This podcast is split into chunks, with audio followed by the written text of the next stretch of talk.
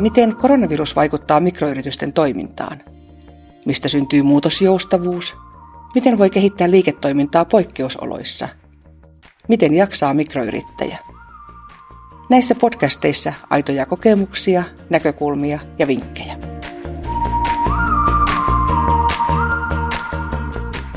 Meillä on tosiaan nyt tämä Suomessa ja maailmallakin akuutti tilanne koronaviruksen leviämisen suhteen. Ja sillä on vaikutuksia toki suomalaisenkin yhteiskuntaan ja yritysten elämään, niin miten te ajattelisitte tämän, tämä digitaalisuus, some ja muut, että onko jotakin vinkkejä tähän, tähän akuuttiin tilanteeseen tai muuta terveisiä nyt sitten siihen liittyen, vaikka satuu? No mun mielestä se on tosi tärkeää, että niin kuin somen kautta sitä informaatiota, ajantasaista informaatiota sitten on mahdollista levittää. Ja sitten nimenomaan se, että se on niin kuin toteen perustuvaa, että sinne ei kannata laittaa mitään arveluita. THL-sivut on aivan mainio tässä hommassa ja tota, totta kai se vaikuttaa, kun tämmöisellä alalla mekin työskennellään, niin ensinnäkin meidän firman kannalta siihen, että meidän kaikki tämmöiset virkistäytymisasiat ja kaikki tämmöiset käynnit on jäänyt pois. Eli käyntejä on peruuntunut, mutta sitten toisaalta me ollaan valmistauduttu siihen, että sitten jos joku näitä tartunta-asiakkaita tulee, niin me ollaan valmiita heidät sitten niin kuin kotona hoitamaan, jos ei ole sen kuntoisia, että tarvii sairaalahoitoa, niin ihan, niin kuin ihan fyysisestikin pitänyt varustautua jo viikkoja sitten. Että tuota, kyllä se monella tavalla vaikuttaa.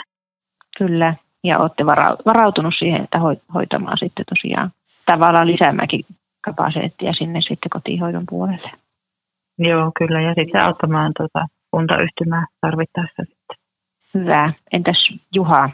No sillä tavalla, että jos oma liiketoimintaa miettii, niin nyt pitää oikeasti pitää kaikki älynostudat liikkeelle ja miettiä, että miten sitä voidaan tehdä eri lailla, että voidaanko tätä tilannetta jollakin tavalla, niin kuin, no, väärä sana tietysti tilanne, tämmöistä tilannetta hyödyntää, mutta kuitenkin miettiä sitä omaa yrityksen etua, että, että tehdä asioita eri lailla, jollakin tavalla keksiä joku uusi lähestymis, lähestymistapa siihen omaan bisnekseen että jos, jos ei asiakas tuu, tuu niin vaikka johonkin ravintolaan, että miten se ravintola voi palvella niitä, niitä asiakkaita sitten vaikka kotiin kuljetuksella tai muuta, että muokata sitä bisnestä sellaiseksi, että pystyy niin jollakin tavalla taklaamaan tätä, tätä aikaa. Ja tuossa näin yhden siivousfirman, että, ne, että he tarjoavat 50 prosenttia alennusta siivouksessa kaikille terveydenhoitoalalla työskenteleville henkilöille.